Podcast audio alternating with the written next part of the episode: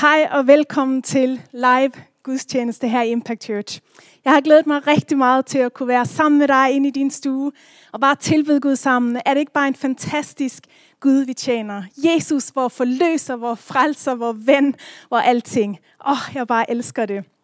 Jeg har et ord til jer den her dag fra Gud, og mit hjerte det øh, skælver lidt, fordi jeg bare er, ja, ønsker at dele det med dig. Det, jeg skal tale om i dag, det er hvilen ved at vide. Og vi skal starte med at læse øh, Johannes 6. Og øh, her hvor vi kommer ind, så er Jesus sammen med disciplene, og de har trukket sig tilbage fra en stor folkeskare. Øh, de har trukket sig op på bjerget for at få lidt, øh, lidt tid alene og være sammen her. Og øh, menneskerne, de, folkene, de blev ved med at følge efter Jesus. De blev ved med at komme til ham, fordi at de så alle de tegn og under og mirakler, som han gjorde. Han helbredte de syge og så videre og så videre. Så her hvor vi kommer ind, øh, skal jeg læse fra vers 5.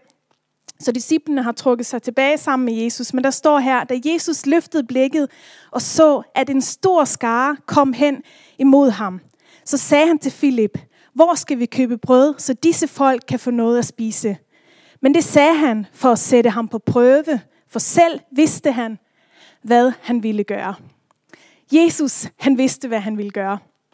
Han har alting under kontrol. Der er ingenting, der kommer som en overraskelse for Jesus.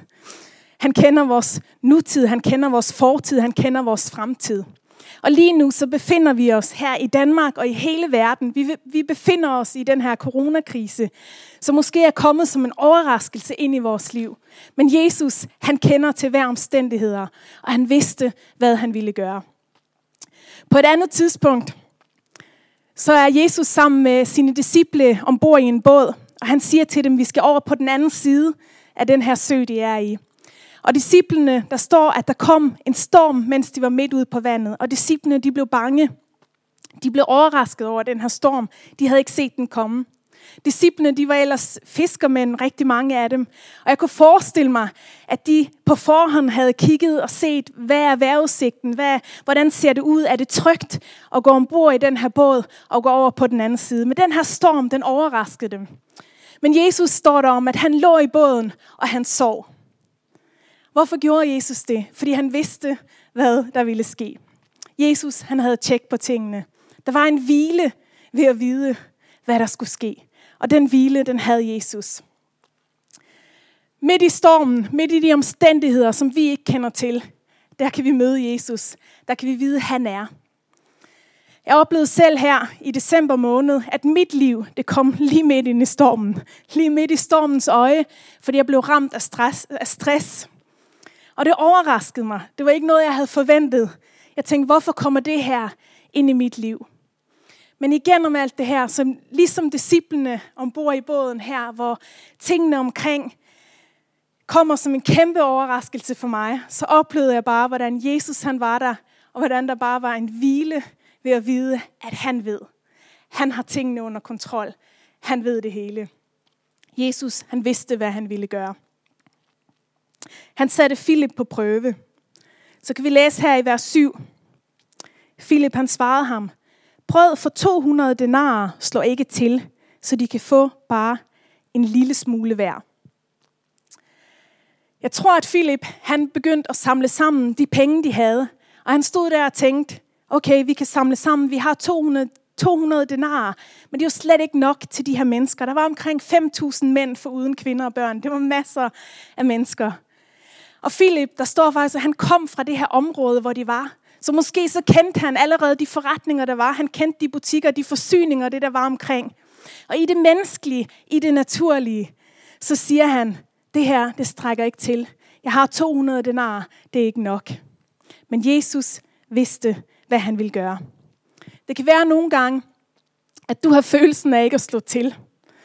Ligesom han sagde, jeg har det her, men det slår ikke til. Det kan være i dit liv, du tænker, det jeg har, det slår ikke til. Det er ikke nok. Er du helt sikker på Gud, at det du har givet mig, at det er nok til at udføre den opgave, som du også har lagt ind i mit indre, som du har givet mig at udføre på den her jord. Du føler, at det ikke slår til. Men Jesus, han er med. Og vidsheden og vide, at han ved, at han har tingene under kontrol, det er så meget større. Andreas, en af de andre disciple, der står om ham, at han havde fundet en lille dreng, og den her dreng, den havde fem brød og to små fisk. Og her i vers 9, så siger han, øh, jeg har den her dreng, han har fem bygbrød og to fisk. Men hvad er det til så mange? Andreas han tænkte, jeg har det her, men det er også lidt. Hvad har du, som du kan bruge? Hvad har du i din hånd? Hvad har du skabt med af gaver og talenter? Hvad har Gud lagt ind i dit indre? har han givet dig noget, som du er god til? Og vi kan så hurtigt kigge på omstændighederne og sige, det er ikke godt nok. Men Jesus, han ønsker at bruge det, når vi lægger vores liv i hans hånd.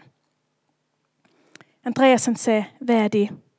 Det kan virke ubetydeligt i din hånd, men i Jesu hånd, der kan mirakler ske.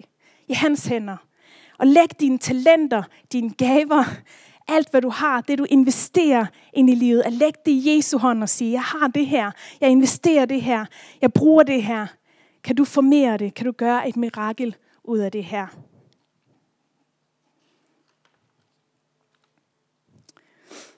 Der er en anden person i Bibelen, som jeg også vil komme ind på, som havde lidt i hans hånd. Og det var David. Vi skal læse om ham her i 1. Samuel 17. Og på det tidspunkt her, hvor jeg går ind, øh, hvor vi skal læse fra, så er øh, Israel i krig med filisterne. Der står, at filisterherren og Israels hær, de havde stillet sig op, de havde legnet sig op, klar til krig. De stod på hver sin side af bjerget, og der var en dal i midten. Og der stod, at de havde stået sådan i 40 dage. Øh, filisterne, de havde en kæmpe, en kæmpe, der hed Goliat, som gik ud af filisterherren og stillede sig der i dalen, og så råbte han af lungers fulde kraft til Israel. Og han begyndte at håne Israels slagrækker. Og det skal vi læse her fra vers 10. Filisteren sagde, her står jeg i dag og håner Israels slagrækker. Kom med en mand, så vi kan kæmpe med hinanden. Da Saul, som var konge i Israel på det her tidspunkt, og alle israelitterne, de hørte disse ord fra filisteren, så står der, at de blev ude af sig selv af redsel. Saul og Israel, de blev bange. Men så kommer David ind i historien her. David, han var ikke en del af herren. Han var bare en forhyrte. Hans opgave, hans arbejde var at passe hans fars for. Men han kommer hen til den her slagmark, fordi hans far har bedt ham om at tage en madpakke med til sine tre ældre brødre, som er en del af herren. Og da David kommer derhen, så ser han de her to herrer stå over for hinanden. Han oplever Goliat stå der og råbe ud, som han gør.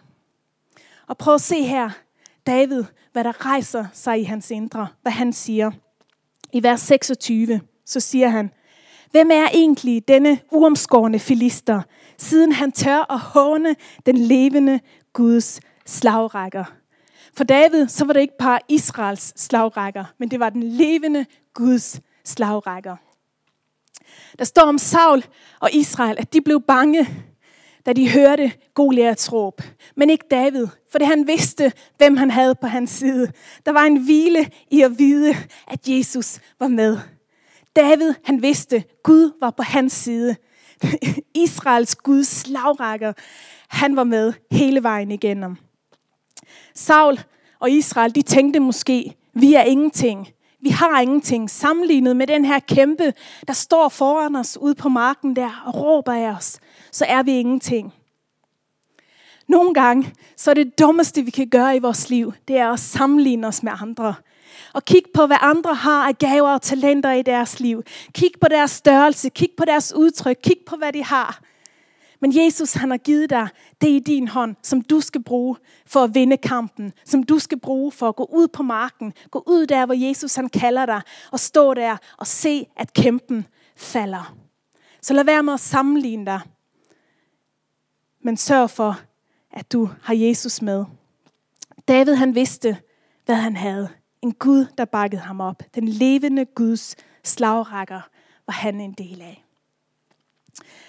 Jeg nævnte lige kort, at David han kom for at give mad til hans tre brødre, som var en del af herren. Hans ældste bror Eliab, han var der også. Han hørte det her spektakel omkring David, der kommer ind i Israels hær og begynder at stille spørgsmål til, hvem er det her? Hvem er det, der står derude? Hvorfor står han og råber? Og der står her i vers 28, at Eliab, hans ældste bror, han hørte ham. Og så står der, at han blev vred på ham. Så da David åbnede sin mund, så står der, at hans storebror blev vred på ham. Hvorfor er du kommet her? Hvem passer din lille forflok i ørkenen for dig? Hvem tror du, du er? Nogle gange, hvis vi ikke selv synes, at det vi har, ingenting er værd, så kan det være andre omkring os, synes det. Det kan være nogen, der er så tæt på dig, som din familie. Eller også bare i kirken, den forsamling, vi er sammen. At i stedet for at opmuntre hinanden og tro på hinanden og sige, ja, jeg tror, du kan gøre det her med det Gud har lagt i din hånd, så, så go for it. Vi er med dig, vi bakker dig op. Men Eliab, han sagde, hvad laver du her? Lad os være en kirke. Lad os Impact Church være nogen, som er med til at opmuntre hinanden. Men jeg ønsker at tage den længere end der. Lad os i Danmark være en nation, hvor vi er kirke efter kirke, uanset hvad kirkedomination du kommer fra. Så lad os være nogen, der tør bakke hinanden op og sige, yes, det er super godt, det du gør. Alle steder, hvor Jesu navn bliver ophøjet, hvor hans navn bliver forkyndt. Lad os opmuntre hinanden. Lad os ære hinanden. Lad os rose hinanden. Lad os se, at de små ting, som ser ubetydeligt ud, får lov til at blive store, når de bliver æret, og de bliver brugt til at ære navnet Jesus, og han får hele æren. Lad hver eneste bog, der bliver skrevet, blive hyldet. Lad hver eneste sang, der bliver skrevet, blive hyldet. Lad os cheer hinanden on. Lad os opmuntre hinanden. Hvis du går, og du har idéer øh, til businesses, du oplever, at Gud han kalder dig til at træde ud i noget nyt, så lad mig bare opmuntre dig og gør det af hele dit hjerte. Alt, hvad Gud har lagt ind i dig. At du får lov til at se, at det bryder igennem. Lad os Danmark være en nation, der roser hinanden, der opmuntrer hinanden og siger, yes, go for it, og vær med. Amen. Vers 32. Så siger David til Saul, husk Saul, der stod om ham, at han var bange, og i 40 dage havde filisteren stillet sig ud for at gøre klar til kamp. Og i al den her tid, så havde Saul bare trukket sig tilbage og været bange, og de havde ikke ture at gå ud mod den her filister. Men så kommer David med en anden ånd. Og han siger til Saul her, tab ikke modet på grund af denne filister. Jeg vil gå og kæmpe mod ham. David vidste, at det ingenting, han havde i hans hånd, det kunne Gud bruge til et mirakel. Og så i vers 33 videre her, så siger Saul, når David kommer, men det kan du ikke. Du er jo kun en dreng. Så ikke nok med, at David møder hans storebror, der siger, hvad laver du her? Hvem tror du det er? Nu er det kongen af Israel, der kigger på ham og siger, det kan du ikke. Det Gud han har sagt til dig, det han har lagt ind i dit indre, det han har bedt dig om at gøre, det han har sagt, du kan rejse dig op her og gå ud, det kan du ikke. Lader du de ord, der er talt ind over dig, definere dig? Eller tror du på de ord, som Jesus har talt ind over dig? Og tror på hans ord i dit liv, og ikke andres ord, der er talt ind over dig? Tør du at gøre det, som Jesus har bedt dig om at gøre? Tør du at stå på det ord frem for andet? Nogle gange, så er det vores egne ord, der taler til os. Hvad er det, vi lader komme ud af vores mund? Ah, men jeg duer ikke, og jeg er jo ikke, og er du helt sikker, og du, har du også kaldet mig til det her? Men at vores ord også er med til at tale ind i vores liv. Men lad dig fylde af Guds ord. Lad det være den levende Gud, der får lov til at lade hans ord bare komme helt ind i dybet, ind i hvem du er, og lad det definere dig. Hans ord, for han er med dig. Hvilen i at vide, at han er med. Amen. Lad os gøre det. Også for at gøre det, så er det så vigtigt at tage Bibelen, som er Guds ord, og læse det, og lad hans ord fylde dig, så det er hans ord, der kommer indefra og ud i dit liv. Amen. Så står der her i vers 40, men David han greb sin stav, og han udsøgte sig fem glatte sten. Og med sin slynge i hånden, så gik han ud mod filisteren. Så står filisteren der midt på slagmarken og ser den her lille rødmossede dreng komme imod sig. Og der står her, at filisteren han sagde til David, Tror du, at jeg er en hund, siden du kommer mod mig med din stav? Husk på, at David var en forhyrte. Han var vant til at kæmpe mod alle de vilde dyr, der kom for at skulle tage hans fars for.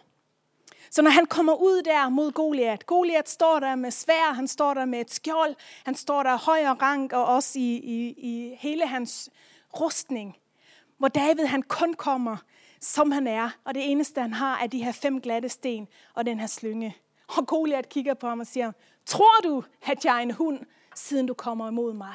Sådan der.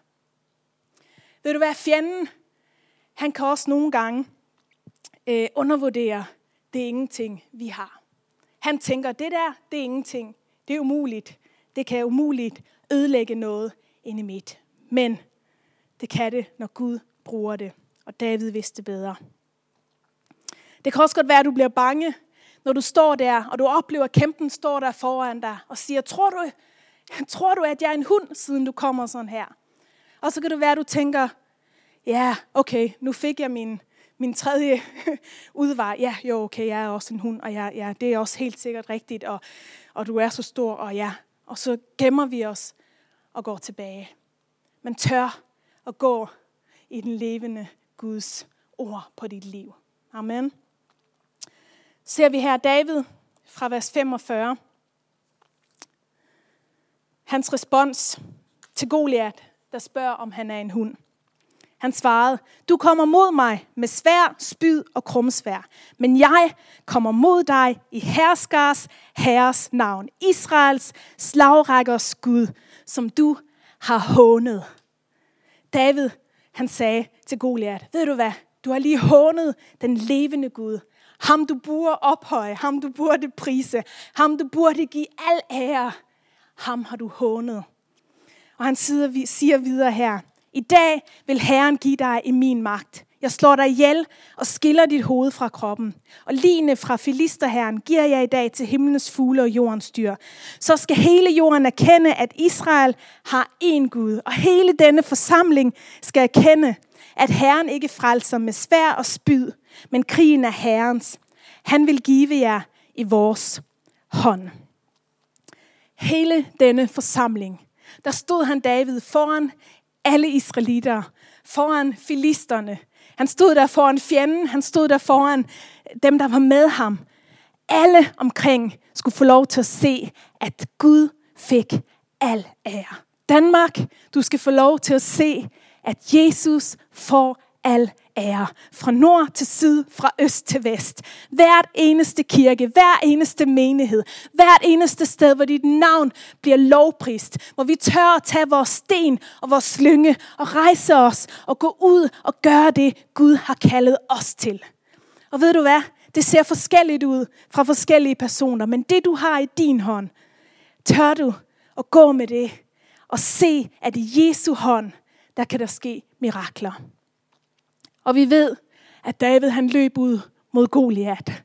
Han slyngede sin, ske, sin sten, og den her sten, den ramte Goliat lige i panden. Og Goliat, han faldt til jorden. Og miraklet skete. Han stolede på Gud. Jesus havde givet Philip en prøve. Han sagde, hvad vil du give folkene at spise? Vi kan tænke, at det vi har er ubetydeligt. Hvem vil høre på mig? Men Herren han siger, giv folkene det at spise. De skal spise, og de skal få til overs, når du adlyder og går på det ord og giver dem ordet at spise. Så vil det fylde dem. De vil blive mætte, og de vil have i overflod. Det kan være, at du tænker, jamen, hvem skal jeg give noget at spise? Og hvad har jeg at give nogen at spise? Nogle gange så ser vi omstændigheder, vi ser noget omkring, og så ser vi, vi ser et behov og tænker, hvem skal udfylde det behov? Og nogle gange så tror jeg, det er sådan, at Jesus han lader dig se behovet, fordi han ønsker, at du skal udfylde det. Det kan være, at du står der og siger, okay, men jeg har jo kun de her fem brød og to små fisk, og det strækker ikke til. Det er ikke nok. Men Jesus han siger, giv du dem det at spise. Hvem har Gud sat i dit liv, hvor du kan gøre en forskel? Hvor du kan give dem noget mad? Og du kan få lov til at se, at den mad gør, at de vokser, de bliver sunde og raske, og får lov til at opleve Guds kærlige, store omsorg ind i deres liv.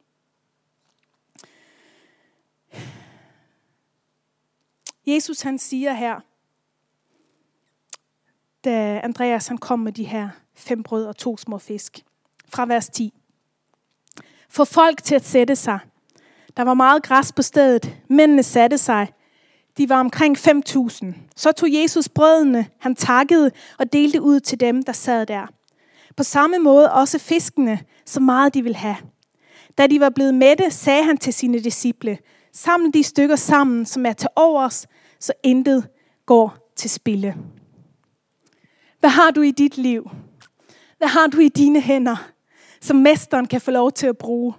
Hvad har du, du kan lægge over i hans hånd? Og så sige, Jesus, i din hånd, der finder jeg tryghed, jeg finder hvile, og jeg ved, at du kan bruge det lidt, jeg har, til at gøre mirakler, til at udføre mirakler i mit eget liv, i mit families liv, i min menighed, i vores land, og få lov til at se Danmark rejse sig og give Jesus den ære, som han fortjener. Jeg tror på, at vi kommer til at se mange Goliater, der falder i det her land. Amen. Det tror jeg på. Nogle gange, så oplever vi stormen og bølgerne, der skyller ind over os. Det kan være, at du selv har oplevet det, som jeg oplevede. Hvor jeg lige pludselig stod der og tænkte, hvad er det, der sker med mit liv? Hvorfor føler jeg de her ting? Fordi jeg var blevet ramt af stress. Og jeg tænkte, Jesus, hvor er du henne i de her ting? Og jeg havde lidt den der følelse af, at Jesus han løftede mig op. Og så var det som om jeg så mig selv udefra. Og så så mit liv, hvor det var. Og så siger han, bare rolig. Det eneste jeg ønsker, det er, at du skal stole på mig. Jeg ved, hvad jeg har. Jeg ved, hvad jeg er i gang med at gøre. Jeg har tjek på det hele. Og så kunne jeg stå der og sige, okay Jesus, jeg tager mit liv, og jeg lægger det i din hånd. Og med alt det, ingenting der er der, må du bruge det til at ære dig. Må det blive til ære til dig. Må det få lov til at ophøje dig.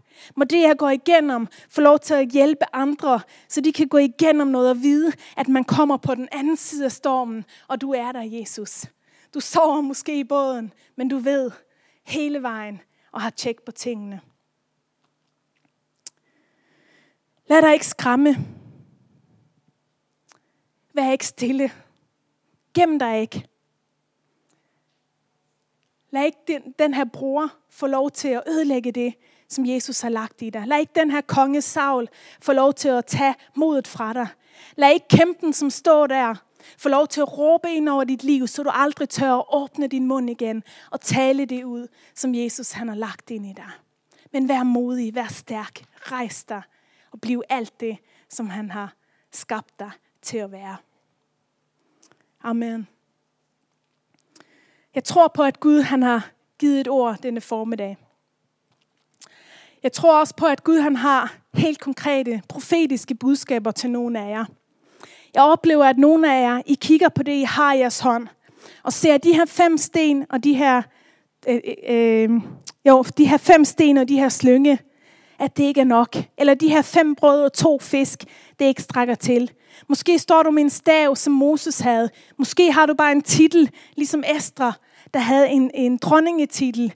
Men med det du har, hvis du tør at gøre det, som Gud han har lagt ind i dit indre, og rejse dig op, skal du få lov til at se, at han svigter dig ikke, han forlader dig ikke. Han er altid med, altid trofast, altid god, altid kærlig, altid omsorgsfuld.